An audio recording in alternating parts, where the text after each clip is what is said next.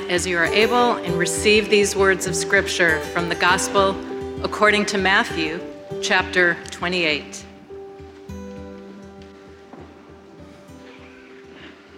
After the Sabbath, as the first day of the week was dawning, Mary Magdalene and the other Mary went to see the tomb.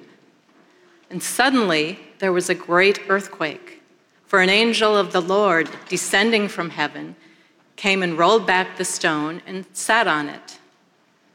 His appearance was like lightning, and his clothing white as snow.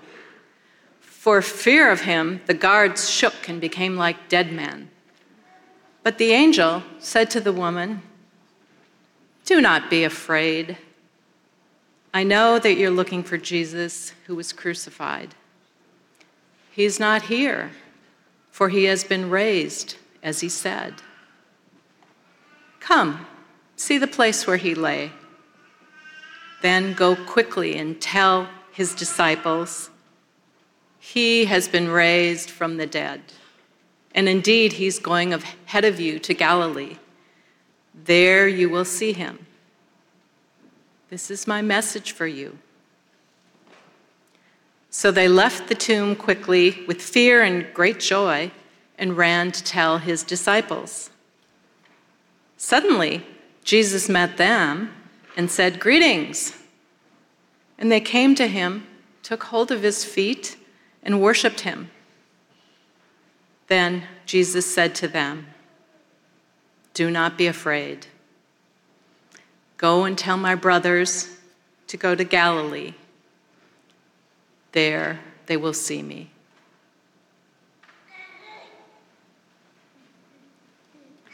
Receive what the Spirit is saying.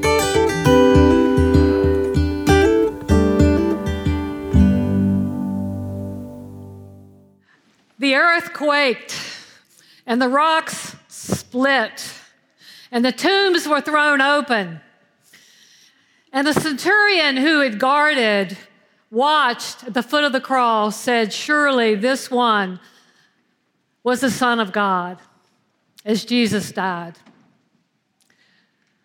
The next day, the earth was silent, perhaps like the eye of a hurricane, because this morning the earth shook again, rocked with force, as a magnificent angel descended from the heavens with raiment like snow and strength like lightning, rolling back the stone that had been placed at the door of the tomb. You have a picture in the window. you worship under this moment, Sunday after Sunday after Sunday. There are two people present at the center of both these earthquakes Mary and Mary Magdalene, two women. And if you pay very careful attention to the account of the past week and into the victory of Easter, as told by Matthew in his gospel. You know, there's reason to believe that these two women never left. They never left Jesus. Others abandoned, betrayed, left. But these two stayed. They were at the foot of the cross. They were there when Jesus' body was taken down from the cross. They were there as his body was wrapped and taken to the tomb. They were there as he was laid in the tomb. They were there as the stone was rolled back. They kept vigil at the tomb. And so they were present at that earth shaking moment, at the descent of the angel, at the opening of the tomb. Now, the centurion was terrified at the earthquake and the guards were terrified at the earthquake. The angel spoke a word, and the Gospel of Matthew says the angel spoke to the women, to Mary and Mary Magdalene. And the angel said to these two women, Fear not. The one who you seek is risen. Come on over. Look where he lay. See, he's not there anymore. He's gone. He's alive. He's gone on to Galilee. Go tell the others. Go tell them Tell them to go to Galilee, and they will meet him in Galilee. And so the women did as they were told. And as they ran to tell the others, there was Jesus in front of them. They fell down at the feet of Jesus in awe and fear, the gospel says. And Jesus echoes the angel Fear not, fear not. Fear not. I'm going on to Galilee. Go and tell the others. Go to Galilee, and I will meet them in Galilee. Do you hear the back and forth between earth and heaven? Whoa, fear, terror, and the heavenly word fear not, fear not. Earthly terror, heavenly word fear not, fear not. Fear not.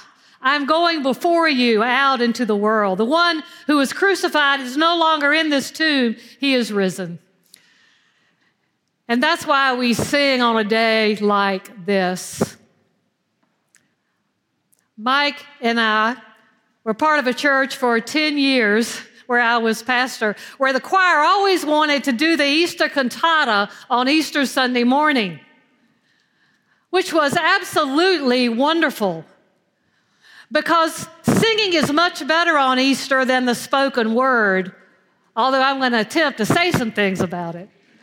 Easter is better sung than told because it's beyond our wonder, our comprehension, our ability to articulate this amazing, amazing occurrence. The shaking of the earth, the opening of tombs, the shaking of the earth the opening of the tomb and the raising of Jesus from, from the dead. Earthquakes still shake our world. They shake our world and they shake our lives and our hearts. On March the 10th, just a few weeks ago, the Academy Awards were presented, and Michelle Yeoh received Academy Award for the Best Female Actor of the last year. You doubtless read about it in the press, saw it on TV. We couldn't get enough of it, right? As the Academy Award run up came. The day after the presentation of the Academy Award, she released an op ed to the New York Times. The title of the op ed was The Event That Changed My Life Continues to Happen. She began the op ed by saying it was a nice moment receiving an Academy Award. But I want us to turn from that to what's really important out there in the world. In 2015, she was in Nepal during a great and tragic earthquake, killing 7,000 people, and she wrote about it. She said, The earth shook in such a way that I could not stand up. It was absolutely terrifying. I have never felt such terror in my life. After the earthquake, she became a UN ambassador to regions impacted by natural disaster. She worked in Nepal and she was making a plea on the 11th of March, the day after her Academy Award, to take the light and shine it instead of on a statue, an award, on the people who are suffering in the wake of the earthquake in Syria and in Turkey. And she described the impact of natural disasters such as this on the lives of people for years to come. The grief, the loss, the trauma of remembering, the work of rebuilding the impact, particularly upon small children and upon women around the world. She became my hero, my new hero, in using her moment to shine light on where God wants us to be in this world. At places of brokenness and tragedy and heartbreak.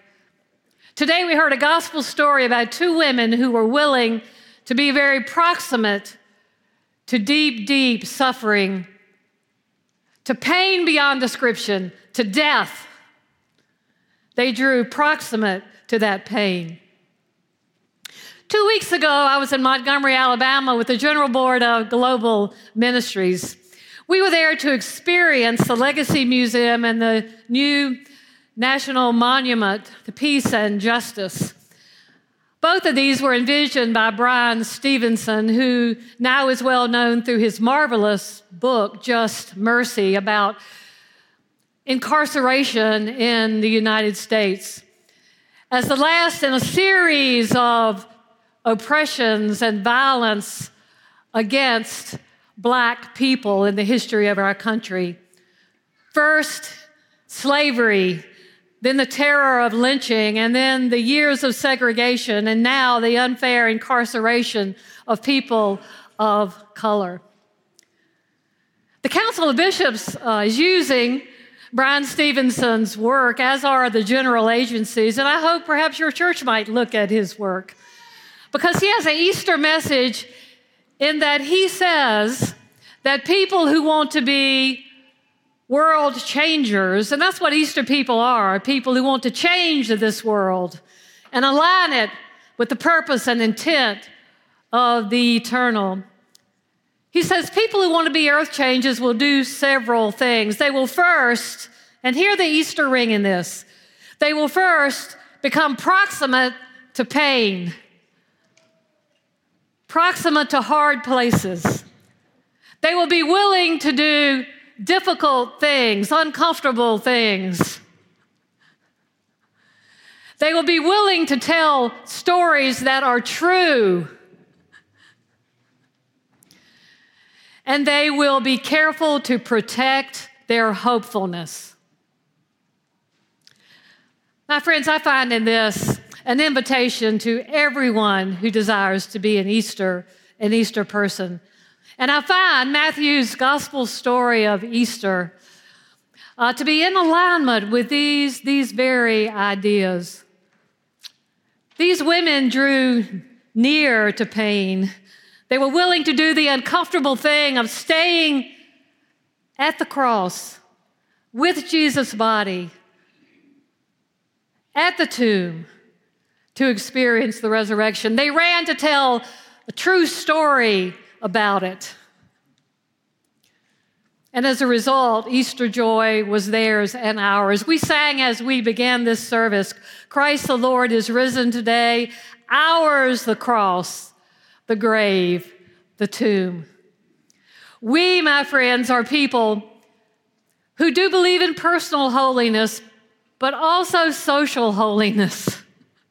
It's not just about the saving of souls for some tomorrow, the saving of souls for heaven, but about the saving of our entire society and culture so that people will be honored and lifted up and named and given the surrounding community and love and, and help that we all need to be fully alive, fully alive in this world. Let's go back to Matthew for just a minute. Uh, these women, if you listen very carefully to the text,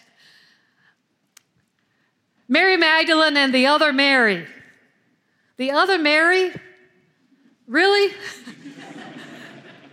uh, Matthew, allow me to critique for just a moment, could have done a little better by the other Mary. Hope in the other hope. I want to be hope, not the other hope. But that dynamic we see all the time the diminishment of people, the lessening of the personhood of people in all kinds of ways. We could all make a huge long list of the ways that that happen, happens. The conflation of women such as this. Many women were at the cross. Really? What were some of their names? Many women, individuals conflated into um, a sort of grouping. God is calling us to be attentive to the personhood of all of God's people, the individual personhood of all of, of God's people. And it's a beautiful thing to look at this story and find ourselves in it and even critique it a little bit and see how the culture of biblical times and the biblical writers impacted the very way we receive a story. And the cultural impact of the world in which we live impacts the way we live our lives day by day by day by day. We need Easter much more than once a year. we need the Easter story to wake us up. We need the earthquake to shake beneath our feet, to loosen up our hearts, to open our minds so that we will be the people that God is calling us to be in the world.